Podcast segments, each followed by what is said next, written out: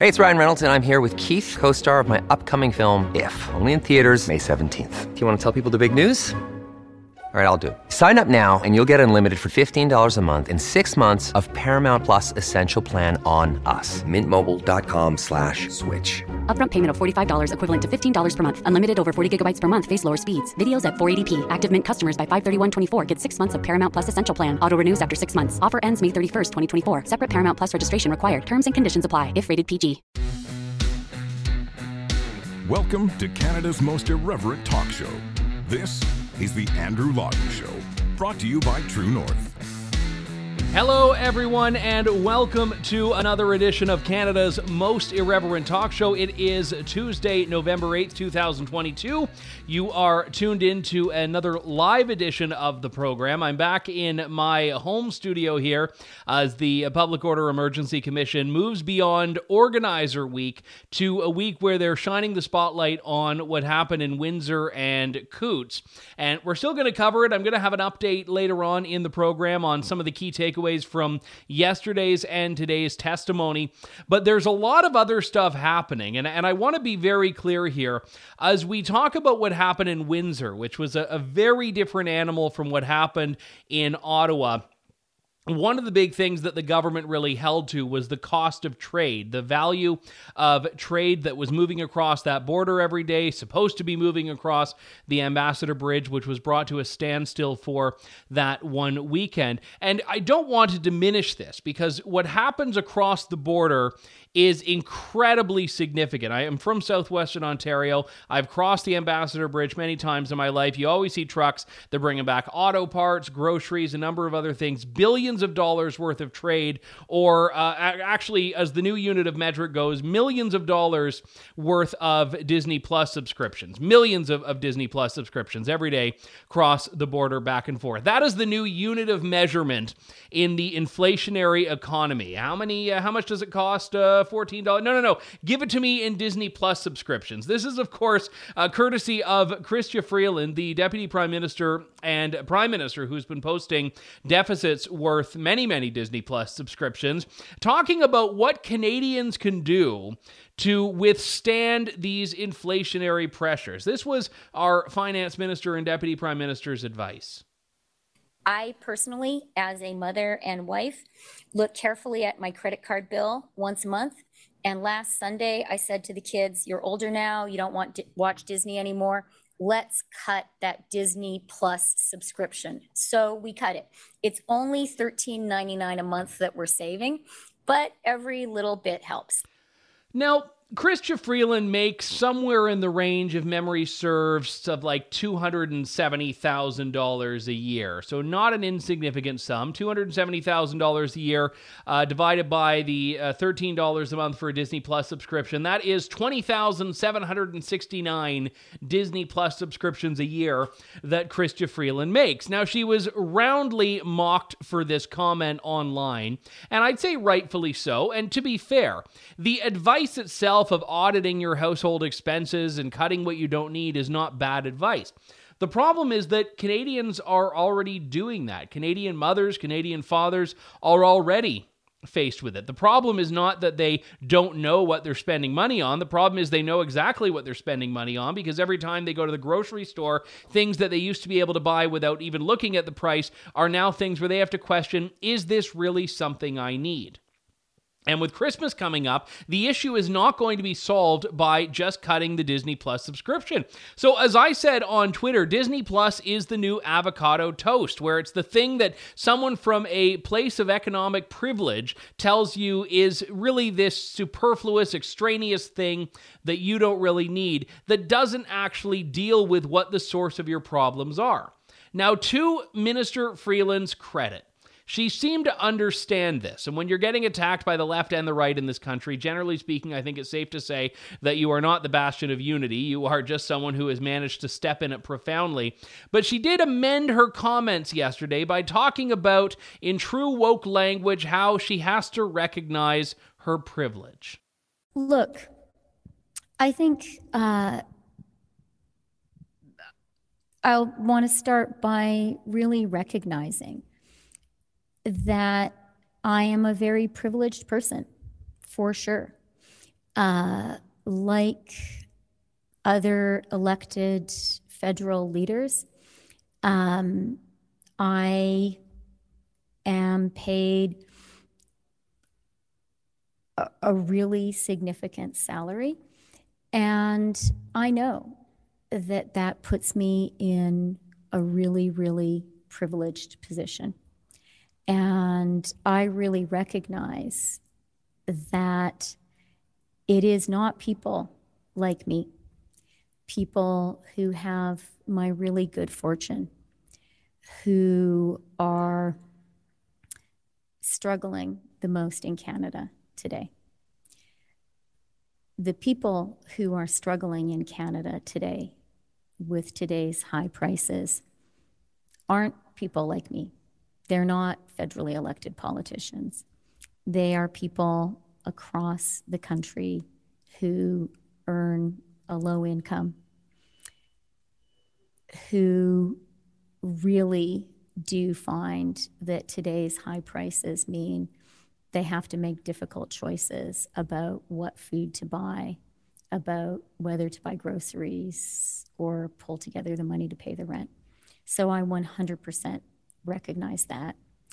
And in fact, it is that recognition which shaped so much of the fall economic statement to be fair, I don't think there's anything wrong with what she said right there. I mean, the fact that she has this condescending tone whenever she says anything might just be uh, an aspect of how she communicates and how she delivers remarks. I think it was a much more tone aware and self aware comment than her comment about how, oh, yeah, we're all struggling. You know, I could only afford 21,000 Disney Plus subscriptions, so we decided to cancel our Disney Plus subscription last month. And by the way, I, I mean, there's a difference between doing it because you think it's prudent budgeting and doing it because you have to. And that was why the remark was so tone deaf, because we're not talking about cases right now where people are looking at which discretionary items they want to live without to save a bit. We're talking about people that don't even have the benefit of discretion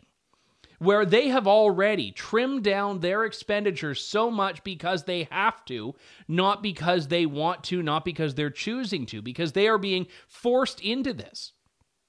And I'm sorry, but when people are going to the gas station and not able to afford to fill up their tank because they just went grocery shopping or vice versa, they, you know, can't afford to go grocery shopping because they decided that they could get to the grocery store and that used up all their gas, especially in rural areas where people who want to load up on Costco runs or whatever are driving an hour, an hour and a half. This is not an inexpensive thing. And people are forced to make very difficult choices. And to be fair, when Chrystia Freeland was asked, What's your advice to those people? There isn't any. Because the problem is not the people's. The problem has not been brought on by these people. The problem has been, in part, unleashed by global economic circumstances, but exacerbated by government. A government that has increased the carbon tax this year, a government that talks about tax relief and giving people their own money back, but a government that isn't actually interested in not spending money a government that is adding to these pressures. So there is no answer. And that's why things are going to get, and I hate being the bearer of bad news, so much worse before they get better because we're not at the point where some little nifty household budgeting tip is going to get you out of this financial hole.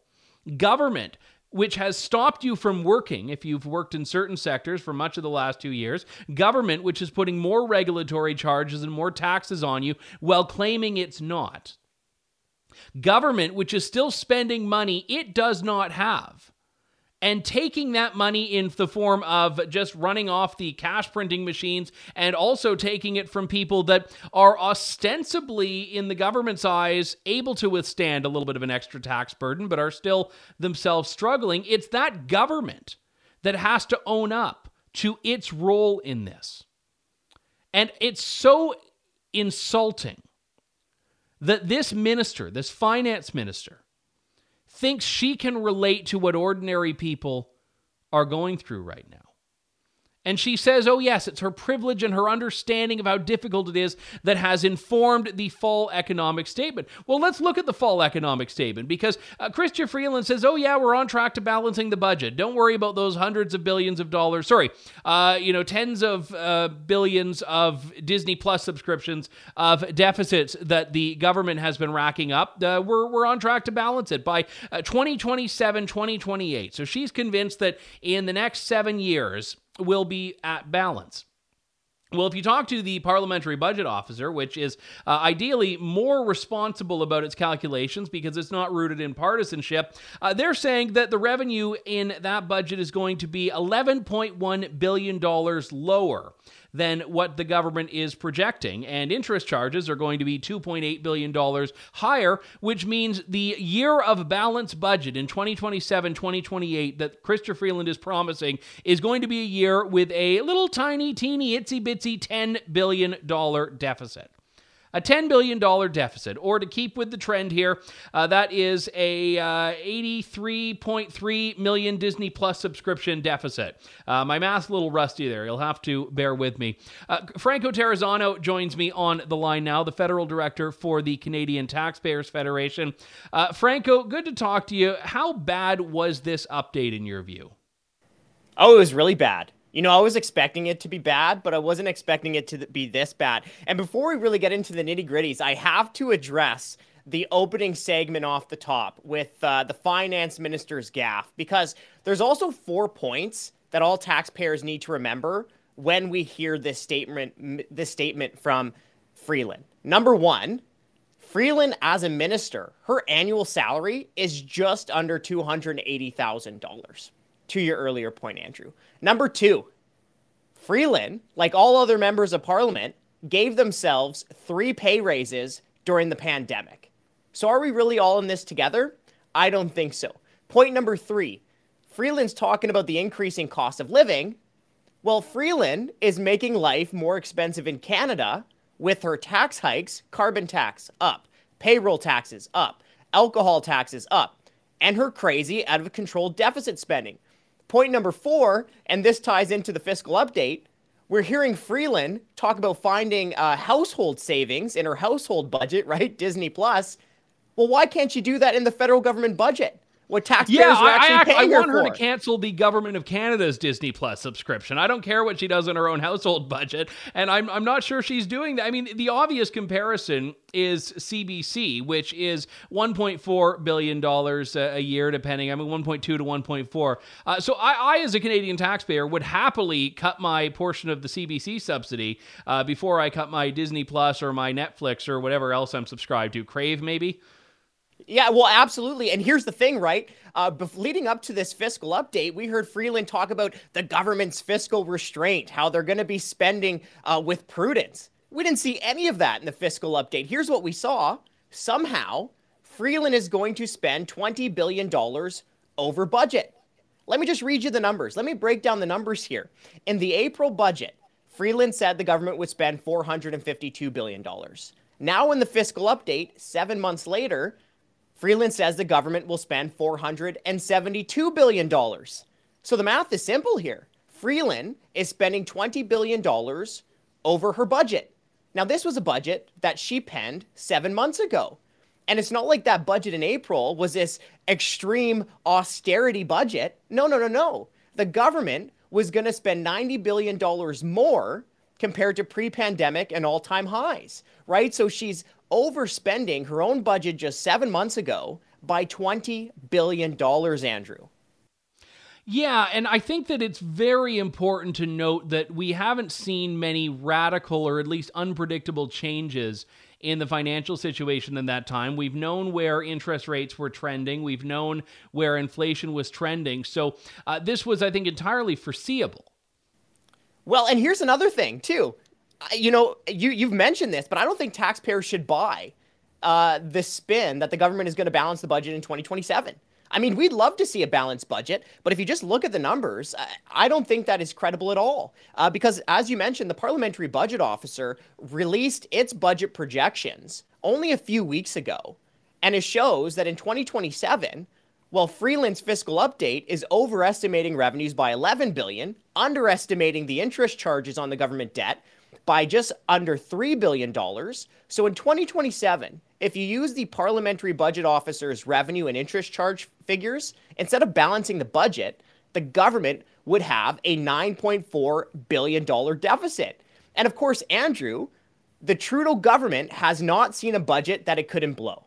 right? Remember back in 2014, Trudeau said the budget will balance itself. Well, what time is it right now? What 4:17 p.m. November the 8th, uh, 2022? The budget still hasn't balanced itself.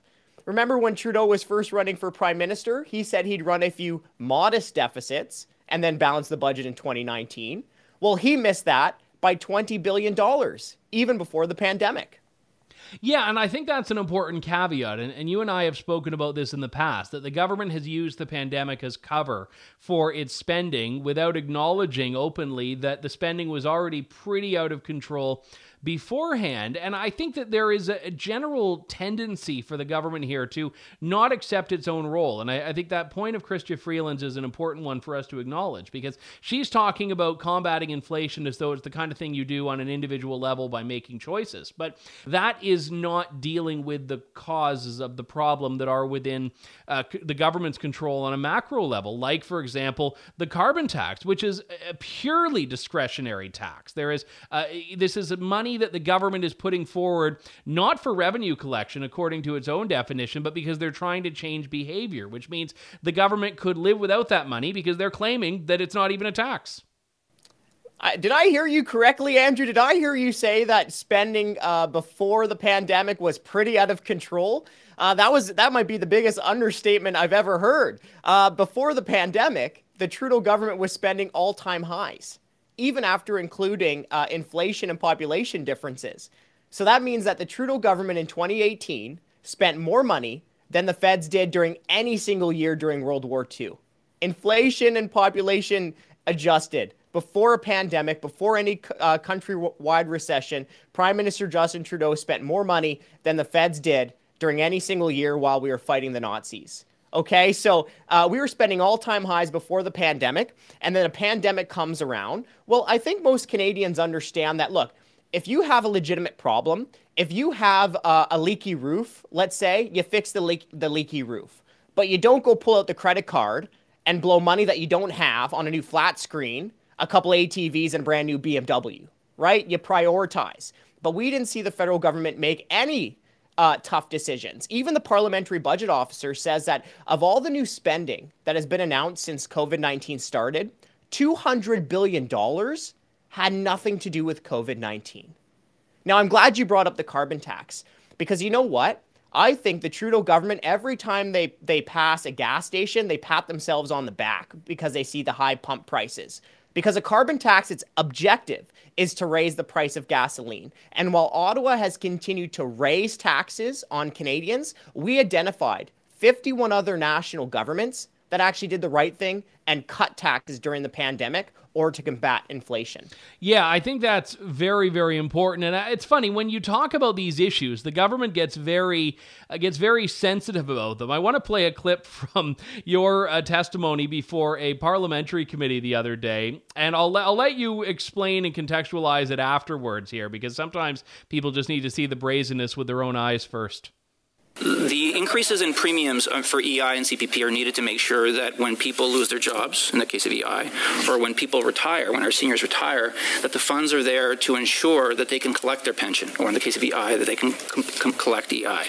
So the effect of not increasing those premiums with the demand for those for EI and CPP would mean that when people retire or when people lose their jobs, they would not have the funds needed to collect EI. The funds wouldn't be there, certainly to keep up up with demand, their, their needs, but also with inflation, and that would apply to CPP as well.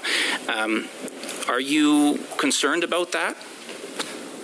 What I'm so concerned about are so many Canadians who, in the private sector, just took it on the chin for two plus years, while the people who are supposed to be their representative gave themselves pay raise after pay raise after pay raise. And not just that, raise the carbon tax, raise payroll taxes, raise alcohol taxes, and then play word games with Canadians using magic math when the government's own independent budget watchdog shows that the cost of these tax hikes, like the carbon tax, is costing the average household hundreds of dollars this year, even after the rebates. I'm concerned with the tax hikes. I'm concerned that all of this burden is falling on those hardworking Canadians who lost their job during the pandemic, while members of parliament gave themselves pay raises, while 300,000 bureaucrats received pay raises, while failing crown corporations gave out bonuses and pay raises during the pandemic. So I'm Thank you very, very concerned much. about the tax Thank you very much. I've, I've heard you. So I hear that you're not concerned about the pensioners and the PEI recipients who wouldn't receive their funds. That's what I've heard you just say. It sounds to me like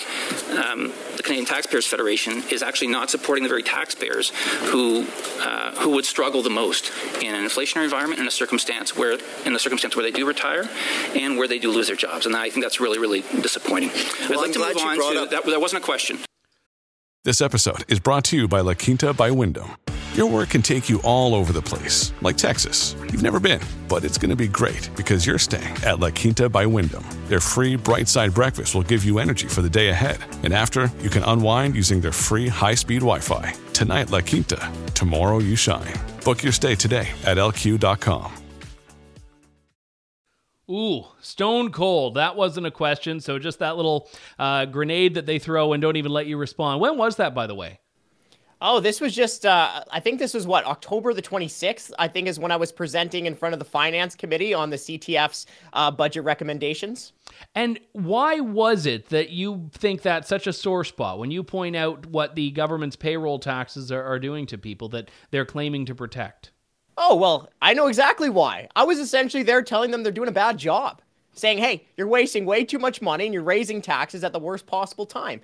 And you remember, at these type of like uh, build the budget type meetings, they hear, these members of parliament hear from what, hundreds of individuals and groups asking for more money. Well, I was there on behalf of the Canadian Taxpayers Federation telling them to spend less money, telling them to stop wasting money. So I, I told them, hey, s- stop spending 8,800 bucks on a sex toy show in Germany. Yeah, that happened. Uh, stop spending nearly $100,000 on fancy airplane food during a week long trip, right? Don't spend $6,000 a night on a hotel room. Uh, stop giving former governors general a $200,000 expense account for life um, you know, stop taking pay raise after pay raise after pay raise while the people that you're supposed to represent struggle through a pandemic. And, you know, stop giving buckets of cash to big corporations. Like, no more announcing $295 million for the Ford Motor Company or more than $300 or th- more than $300 million, sorry,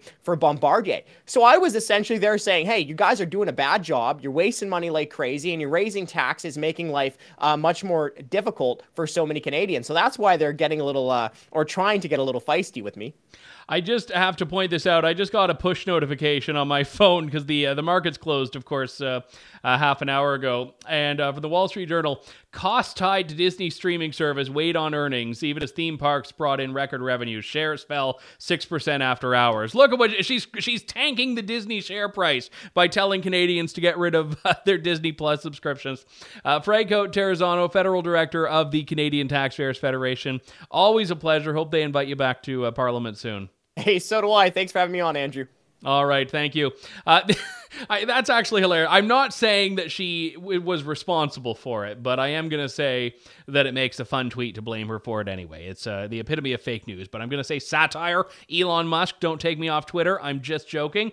This is quite fascinating to me. And, and when you talk about the gap between the people that are the governed and the people who are the governors, it, it seems to be growing ever wider. And uh, you know me, I'm not fond of conspiracy theories, but to say that Chrystia Freeland is on the board of governors for the World Economic Forum is a, a statement of fact. And I think to raise questions about what it means that she is a, a minister of the crown, supposedly beholden to Canadian taxpayers and to uh, King Charles's uh, government in Canada, and she's also on the board of this global organization that has a, a very aggressive policy agenda that I think is at odds with people in Canada's uh, needs. And when you ask that question, you are lumped in with the conspiracy theorists. And I should say, I, am heading back to the World Economic Forum in January, uh, continuing our coverage that we did in May, asking the questions there, uh, calling out these policies that are very aggressively anti oil and gas, anti business, pro carbon tax,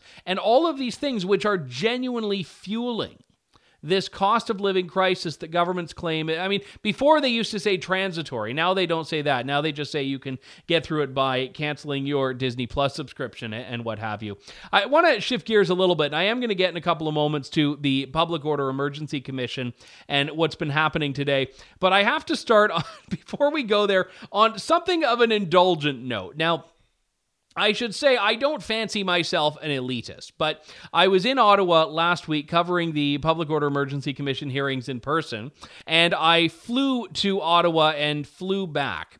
And the interesting thing about this decision is that uh, we, when COVID came along and travel uh, travel things were disrupted, there used to be a direct flight from London, Ontario to Ottawa that they canceled. It was uh, an Air Canada flight, and you could go from London to Ottawa. You'd be there in an hour and a half or so, and that no longer exists. So if you want to fly anywhere, you have to fly from London to Toronto, which is a 22 minute flight and then from Toronto to wherever you want to go.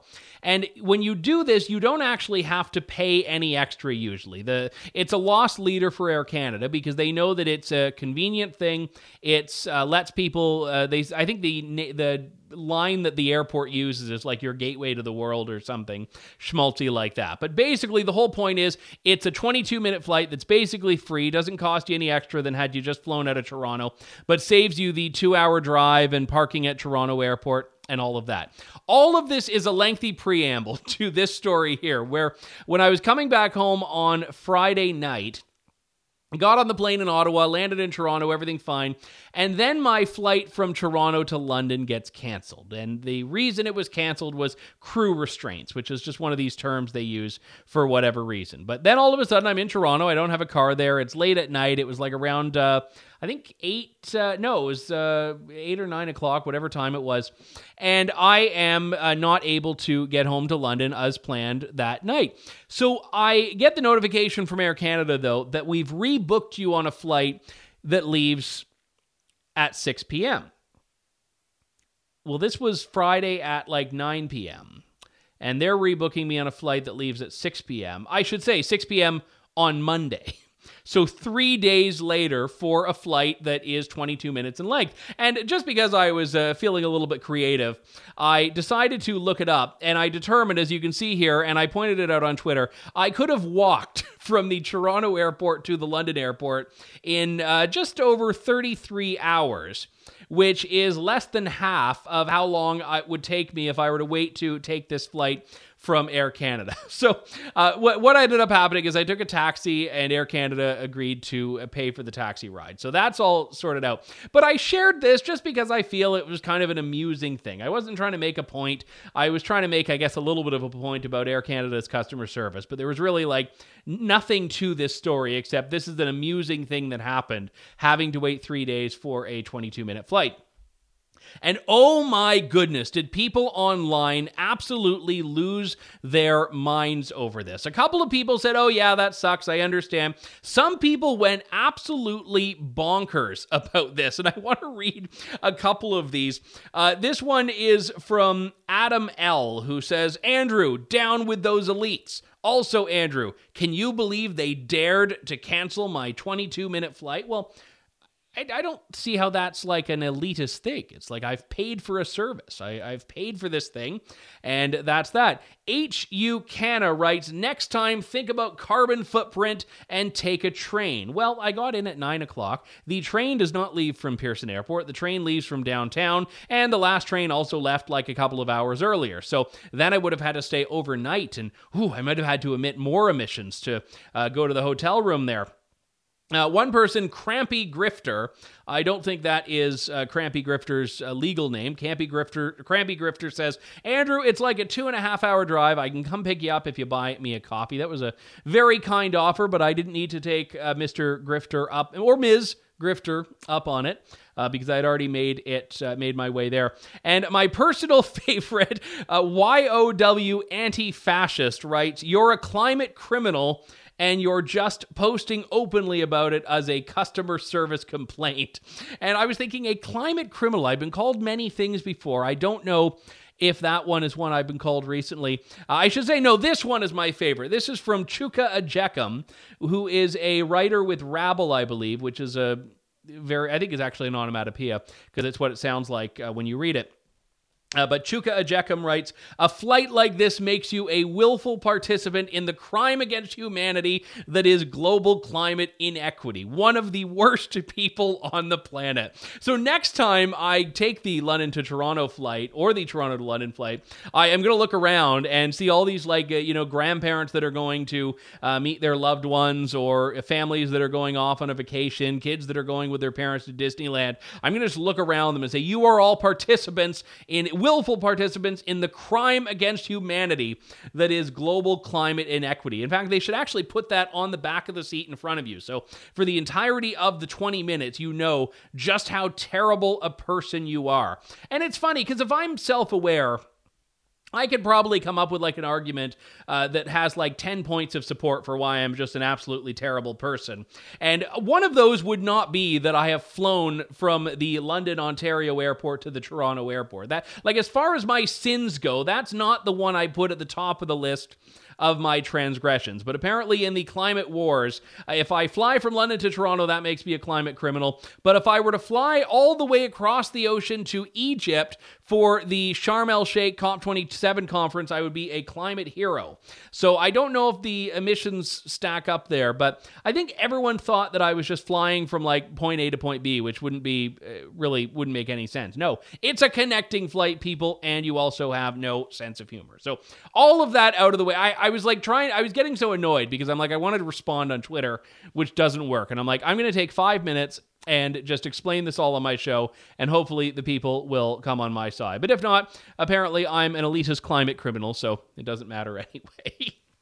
Uh, let's talk about the Public Order Emergency Commission, which this week is continuing with a little bit of a focus outside of Ottawa, which has been where most of the attention's been in the few weeks up to this point.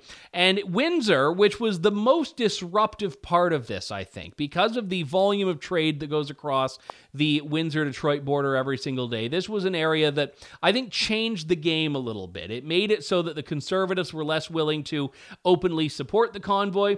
It also showed how this was really a movement that was turning into whack a mole. It wasn't just Ottawa, things were happening at different points across the country. But even so, the Emergencies Act has not been subject to a compelling claim for why it was necessary because Windsor was cleared without the use of the Emergencies Act. And we already knew this. But now we're hearing from people under oath, just reiterating exactly how true that was. Here's a clip of Windsor Mayor Dilkens testifying that emergency powers were, well, just listen to his words. Um, and just to be clear, the uh, the blockade on was cleared and the bridge reopened before the Emergencies Act was invoked. Is that right? Uh, on the 14th, so the 13th around midnight into the 14th, I think the bridge opened around midnight on the 14th. So the Emergencies Act came, was invoked sometime on the 14th. So yes, the answer to your question is yes. Okay, great. So none of the measures in the Emergencies Act were used to clear the blockade since it came after, correct? Correct. Okay, thank you. Those are my questions for you. Ooh, interesting. And that was from the commission's lawyer. That wasn't one of those uh, scary convoy lawyers trapping into a corner. That was just a friendly, cordial, direct examination in which he says, yeah, no, we cleared it without that. And it was reiterated by a representative of the OPP who was involved in that. And that is, uh, I forget the rank of the officer, but Officer Crowley. And just moving on to February 14th, uh, the day the there was a declaration of emergencies by the federal government. Mm. Um, I'm, I'm, wondering if it, if you had any, because of the injunction was in force, the AMCPA was in was in place. You had a traffic management plan. Um, is there anything that the Emergencies Act added um, to to to to to the situation or helped you in any ways in preventing further blockades?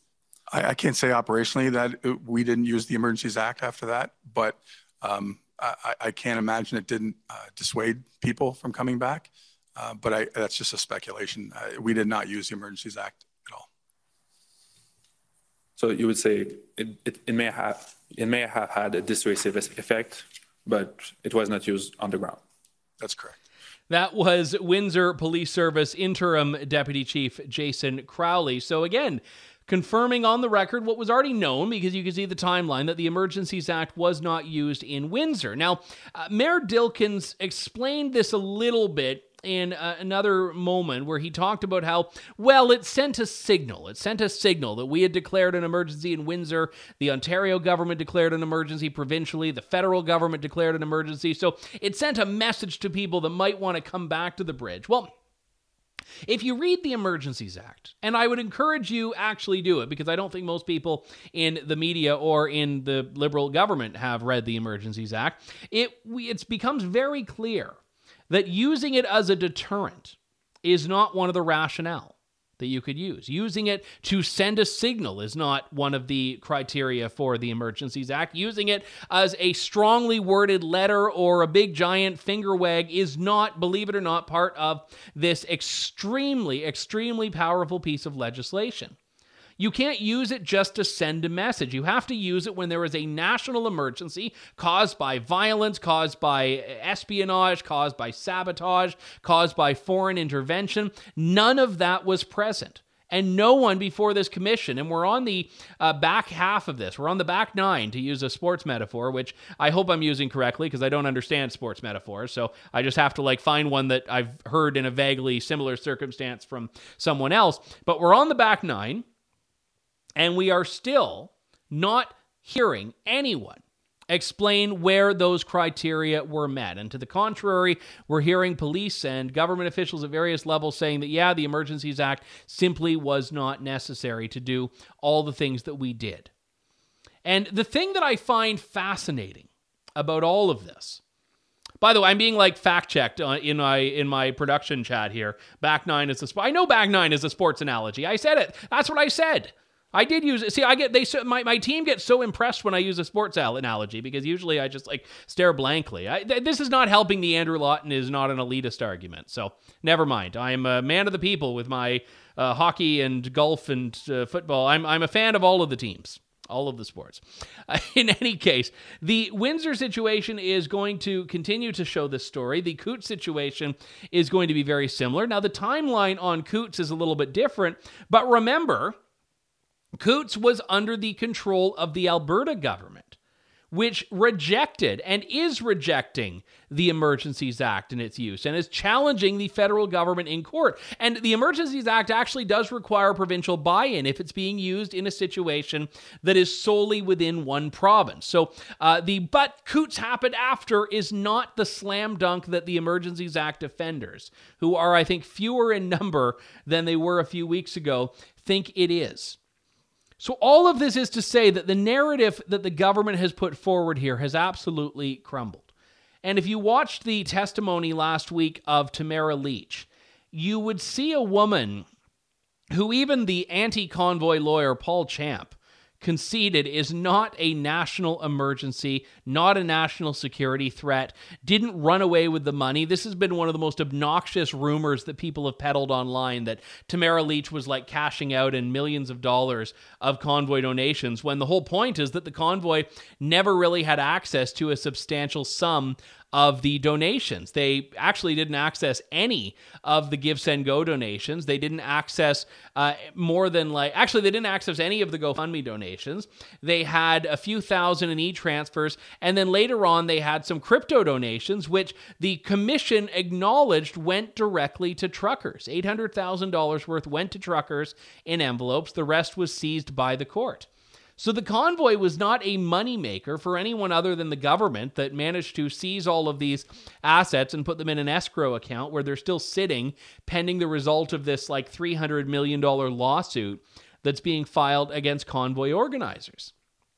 And, and this is significant. And by the way, if you donated $5 to the convoy, the lawyer representing the residents of Ottawa, Paul Champ, is trying to include you as a defendant. He actually wants to expand his lawsuit beyond the organizers, the Tamara Liches, the Benjamin Dichters, the Chris Barbers, and he wants to sue anyone who donated to this thing. So if you spent $5 because you said, well, you know, those truckers seem like they are uh, in need of a sandwich or maybe a little bit of fuel, not that $5 of fuel gets you much now, then you are culpable in that lawsuit's eyes. And the court has to, as I understand, still accept that amendment.